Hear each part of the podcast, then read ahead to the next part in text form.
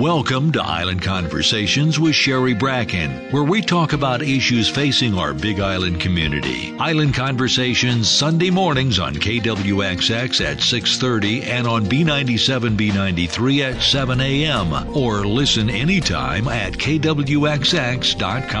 Island Conversations brought to you by KTA Superstores where you're someone special every day since 1916. Now, here's your host and producer, Sherry Bracken.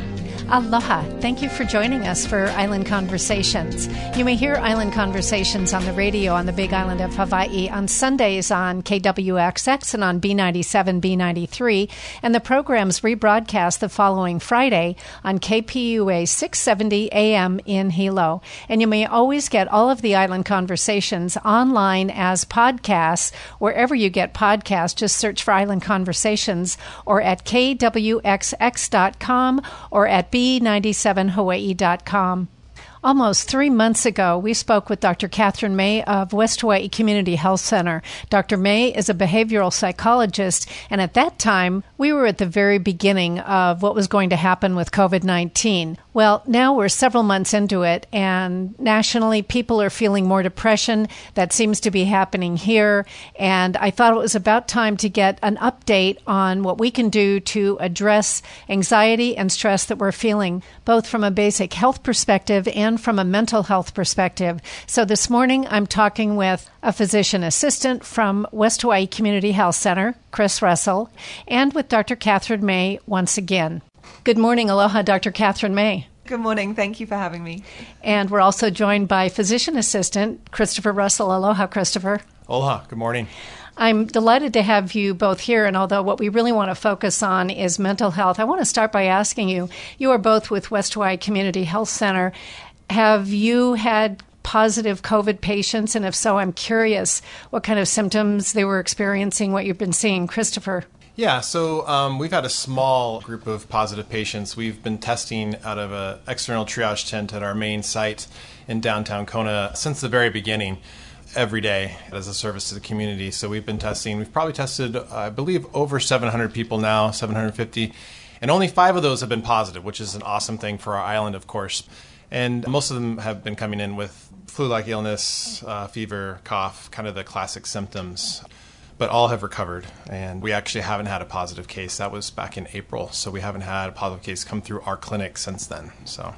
That's good news. Yeah, very, good, very news. good news. So you Yeah. haven't had people with what I would call the very strange symptoms, the what they call the COVID toes, the black and blue toes. Any children with that um, terrible inflammatory disease, anything like that? Nothing strange like that, thank goodness. There were more mild cases and were quarantined and recovered perfectly fine. Chris, you're a physician assistant, which means that you do primary care mm-hmm. for an awful lot of patients.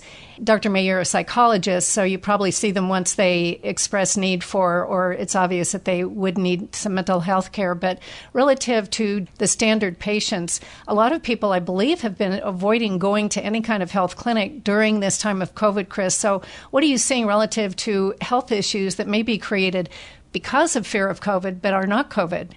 Yeah, so this is a large unintended or un- unseen consequence of COVID 19.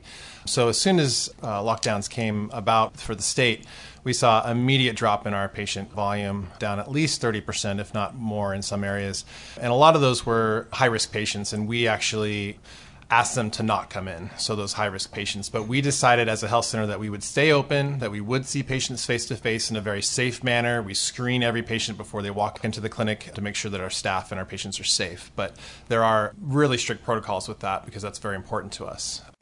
We've jumped into telehealth very quickly. We definitely flew the plane before we built it on this this scenario and something that we've been wanting to do for years we had to do in a matter of a week or two and we were able to service our patients from afar as much as possible but there are a lot of patients that have not accessed care yet and we are actively really pushing to get them in one way or the other whether that be through telehealth or whether they come in in a safe manner we need to see them. And I know, I, I, fully expect that across the world we're going to see an uptick in cancers that were preventable, but they didn't get their prevention done, like colonoscopies. We're going to see upticks of heart attacks and stroke because patients are not getting their hypertension, their blood pressure, and their cholesterol under control. All those things that people are kind of putting to the side as they hunker down need to get back onto the forefront as a priority for their health, or else there is going to be those consequences. Yeah.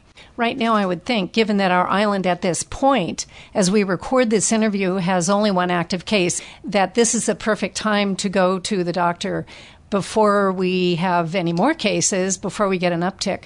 Particularly because I just heard on I, probably CNN this morning that what they're finding is that the people with the most severe consequences from COVID 19 are those with underlying health conditions of diabetes, heart disease, and obesity.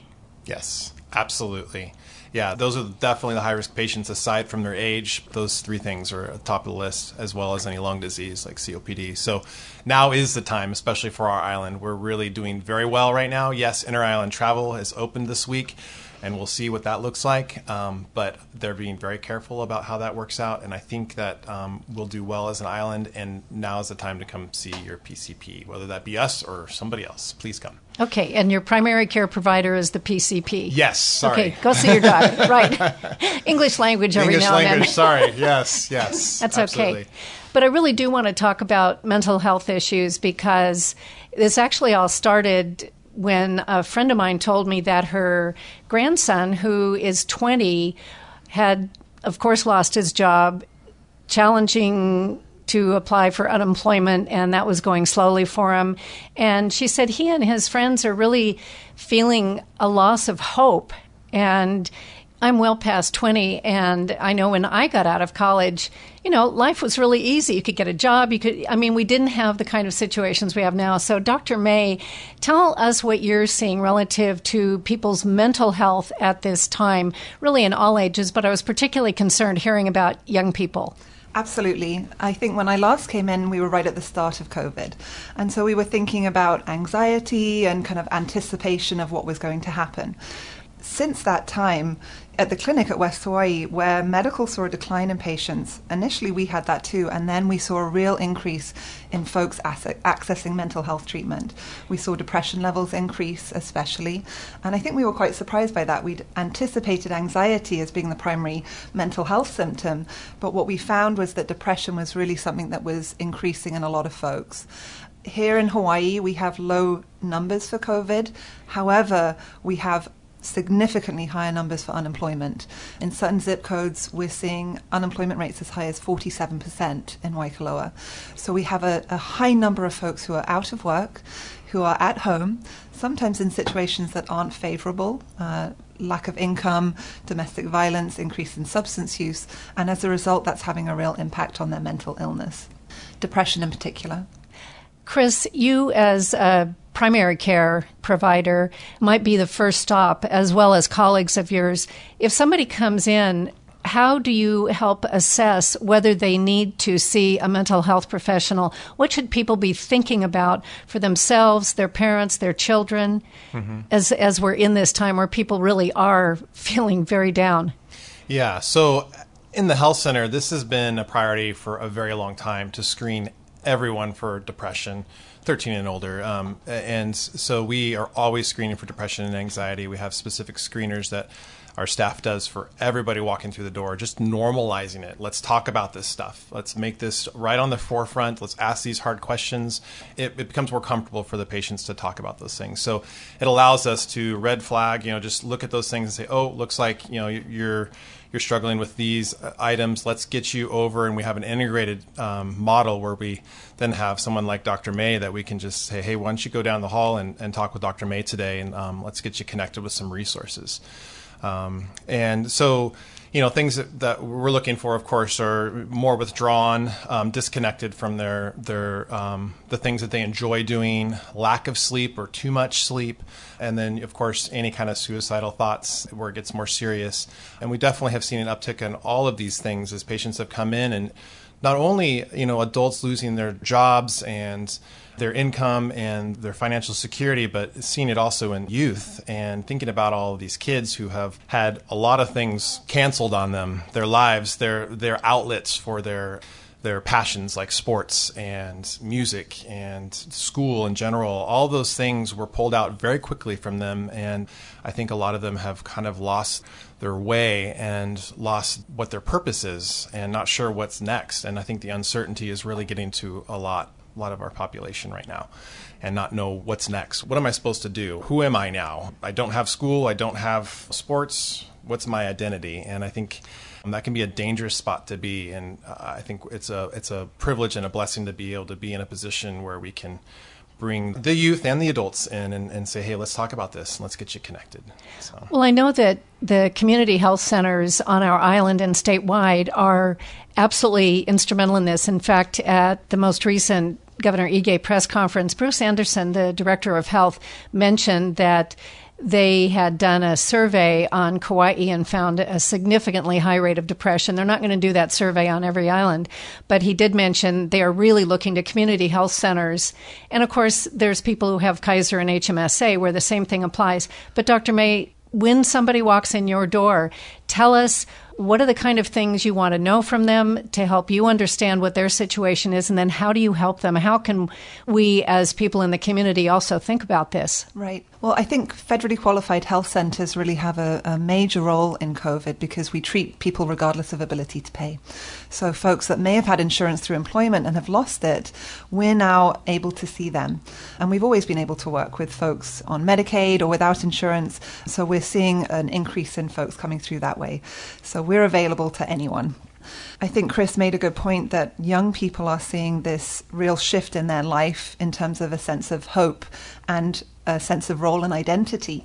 So when we work with people, we get a referral from a medical provider. We're going to be looking for signs of depression, and those would include sort of ongoing depression for most of the day, every day, a lack of energy, difficulty with sleep, kind of motor either retardation or agitation. Those are some of the things. And then, of course, uh, like Chris mentioned, the suicidality. And with suicide, it gets complicated because there are two types of suicidal thought that we refer to. And one is called passive suicidality. And that is when somebody just has a kind of lingering feeling of maybe, what's the point? Why am I here? I don't know if I really want to wake up tomorrow.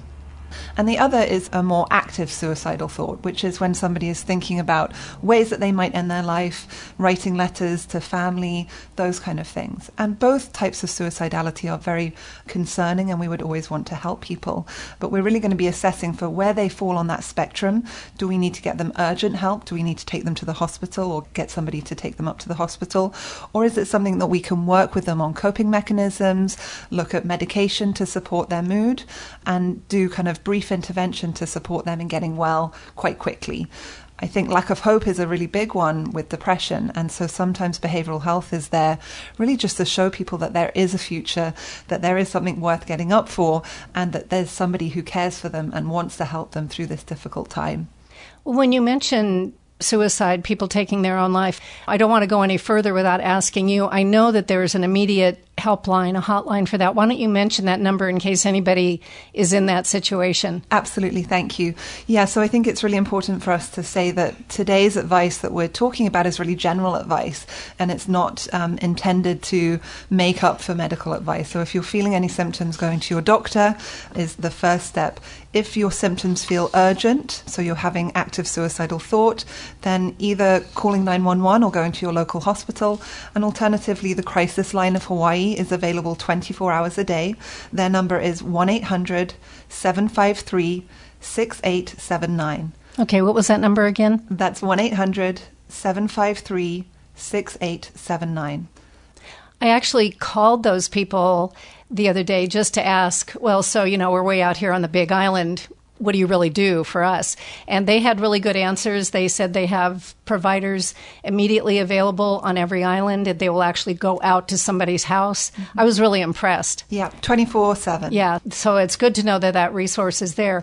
And what you said about the federally qualified community health centers, I suspect that what you're talking about is something that is being seen all around the island because the problem that we're all facing as a group is exactly what Chris said unemployment. And I have to mention that in the last Monday state Senate, or no, it was the state House COVID 19 update. Carl Bonham of the University of Hawaii Economic Research Organization mentioned that this unemployment situation is not going to get better soon. It's going to get worse. Mm-hmm. So I think it's something people should anticipate, particularly people who are put back on a payroll because of the PPP funds, mm-hmm. those run out at the end of July. Right. Unless the federal government extends it. Right. We're a tourism centric economy. And it looks like tourism is not going to be returning to any sort of normal for at least another year. So we're going to anticipate folks being out of work for a significant period of time. And so this lack of income for the island, I think, is really going to impact a lot of folks. I know personally people who work in the boating industry thinking about changing profession, people who work in the hotel industry thinking about moving elsewhere. So it's really sort of a great catalyst almost for people having to make massive life changes quite quickly. And a brief interruption to remind you this is Island Conversations, and I'm Sherry Bracken. We're here on the radio on the Big Island of Hawaii every Sunday, 6:30 a.m. KWXX, 7 a.m. B97 B93, and Island Conversations is available as a podcast wherever you get podcasts. Just look for Island Conversations, and also online at kwxx.com and b97hawaii.com. Today we're talking with Dr. Katherine May and physician physician assistant Chris Russell, both from West Hawaii Community Health Center, about some of the physical and emotional challenges we are all going through right now. Before we get back to our conversation, a word from our sponsor. At KTA, local and fresh means you get the very best Hawaii Island has to offer. The grass fed meats you find at KTA are raised without added hormones or antibiotics. Our seafood department is stocked with sustainable choices caught in local waters by local fishermen. KTA carries the largest selection of Hawaii Island homegrown produce. Our Mountain Apple brand is all local so you know it's fresh and delicious. Local and fresh always tastes best at KTA. If somebody is not feeling like they need to go see a health professional, but they are feeling some of these feelings. I mean, there's right now, as you described, Chris, people who can't do their sports. Well, I haven't played tennis for months, people have been getting laid off, and we're not having face to face meetings.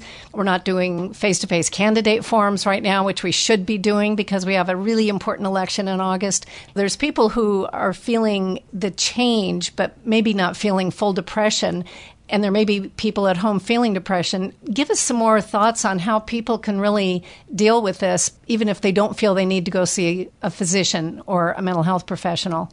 I can talk on this, and so can Dr. May. Yeah, I, we're social beings, right? We need that social interaction. We need to be talking with each other. We're we're used to hugging, especially here in Hawaii, and and this is a tough transition. This is a very difficult transition. Just the social engagement in general.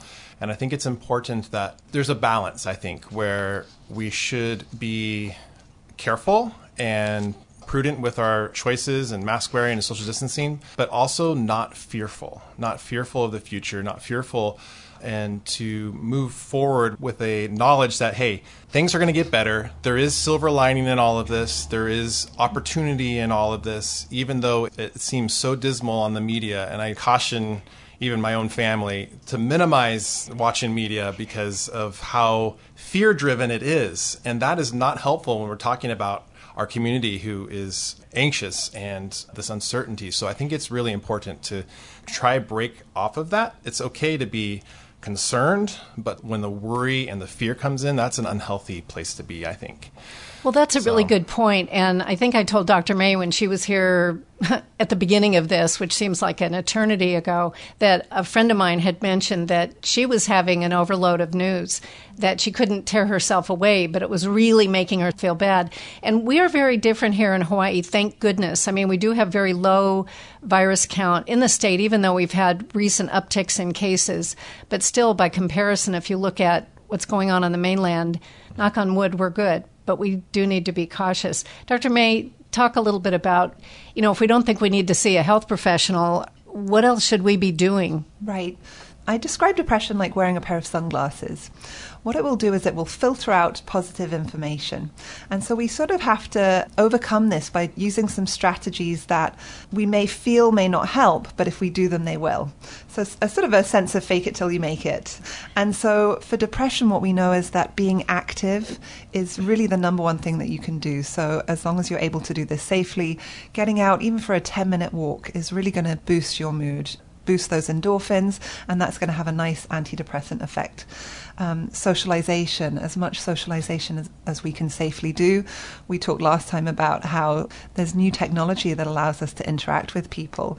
So, for example, grandparents reading stories to the kids is a lovely example that I've heard of ways that older folk can interact with their family in a meaningful way. So, getting creative with those ways of socializing, Zoom meetings, those kind of things. Thinking about others, right? Shifting our focus away from ourselves is another way to, to help boost our mood. Um, and then, lastly, when we feel really overwhelmed, it's easy to start catastrophizing and thinking about the future, right? What is my future going to look like a year from now, five years from now? Um, and I really take a, a lesson from recovery and those in the 12 step program, which is that they focus on one day at a time when they're early in recovery, it can be really hard to think about being sober for the rest of your life. And so, using that analogy just to say, okay, can I get through the next hour? Can I get through the next day? It can really help to kind of bring us to the present instead of allowing our thoughts to drift to the what if anxiety and thinking about the future is our mind's way of trying to alleviate uncertainty and anxiety, but it can often create a worst case scenario for us. And so, if we're living in the worst case scenario, that's not going to be helpful. The reality is, if we can focus on today, can I go for a walk along the beach? Can I talk to a friend? Can I think about helping somebody else out who may be stuck without friends or family? That would be a really lovely way to get yourself through just one more day. Well, I think the part about trying to help others is a really good point. Reaching out, even if you can't maybe do it in person, but it, it does take effort. Right. But I've found that it's made me feel better if I've asked some people in my neighborhood, gee, I'm going to the store. Do you need me to pick up anything for you? I mean, it feels sort of good. Right. But I have to tell you, Dr. May, you talk about one day at a time. At one time in my life, I had a really bad romantic breakup, and you know, my life was over. I mean, I was an adult, but it was very hard. But what I kept thinking about was, in a year or two, I'll look back at this and it won't be devastating. It's devastating today, but things will be different. And right now, for me personally, I am trusting that we will get herd immunity one way or another. We will get a vaccine. We will be able, I hope, to get back to normal because right now, the hardest thing I think is when you see people and our natural inclination is always to give a hug. And, it, and here in Hawaii, it's people you know, people you don't know. Right. I mean, people you meet for the first time. I don't want that to be gone from our society. I'm afraid it is for a while. I think for a short while. But we've been through big events in history before. We've been through two world wars. And in the moment, folks didn't know what their future would look like. They were probably in very similar positions to us. I have family abroad. I don't know when the next time my children will see their grandparents. So these are thoughts that I can dwell on, I can get really concerned about, or I can think about, right, what can I get through today? I think COVID has been interesting from a mental health point of view because it actually mimics a lot what retirement can be like for people. I work with a lot of individuals who have just recently retired, and they talk about this kind of lack of, of uh, motivation, not knowing what they should do with their days, not knowing what their identity is, and without the structure of kind of going to work every day, having those routines in place, it can be hard for us to know who we are and our mood can be impacted. So, with those folks and with the individuals I'm working with now, I talk about create a routine for yourself, even if it's an artificial one. Just find a way to create some structure in your day, and focusing on that short term goals can really be helpful.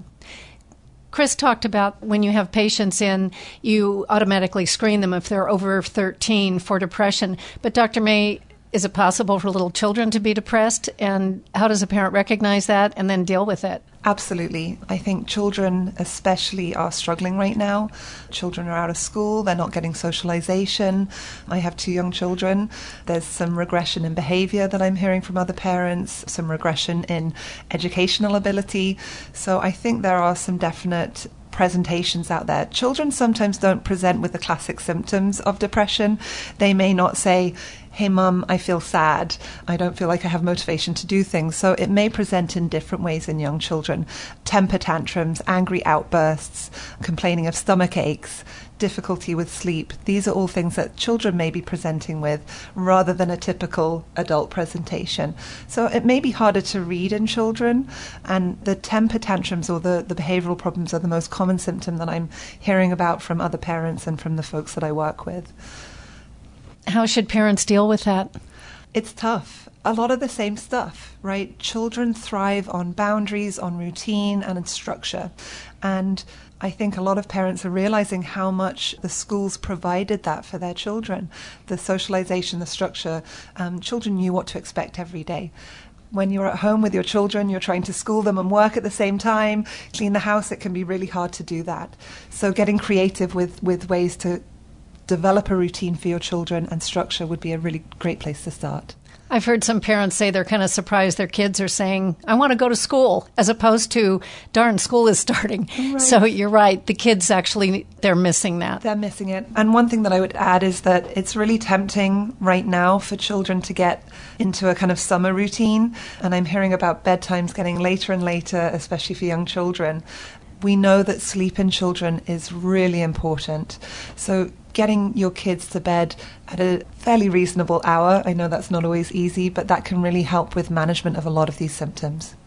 You mentioned you already have patients who have recently retired and are kind of like wondering what their life is. But I think also what I've seen a little bit in this situation where more people are working from home is they're maybe rethinking their priorities and like, mm, maybe this is a good thing. Maybe I do want to spend more time with my family. Mm-hmm.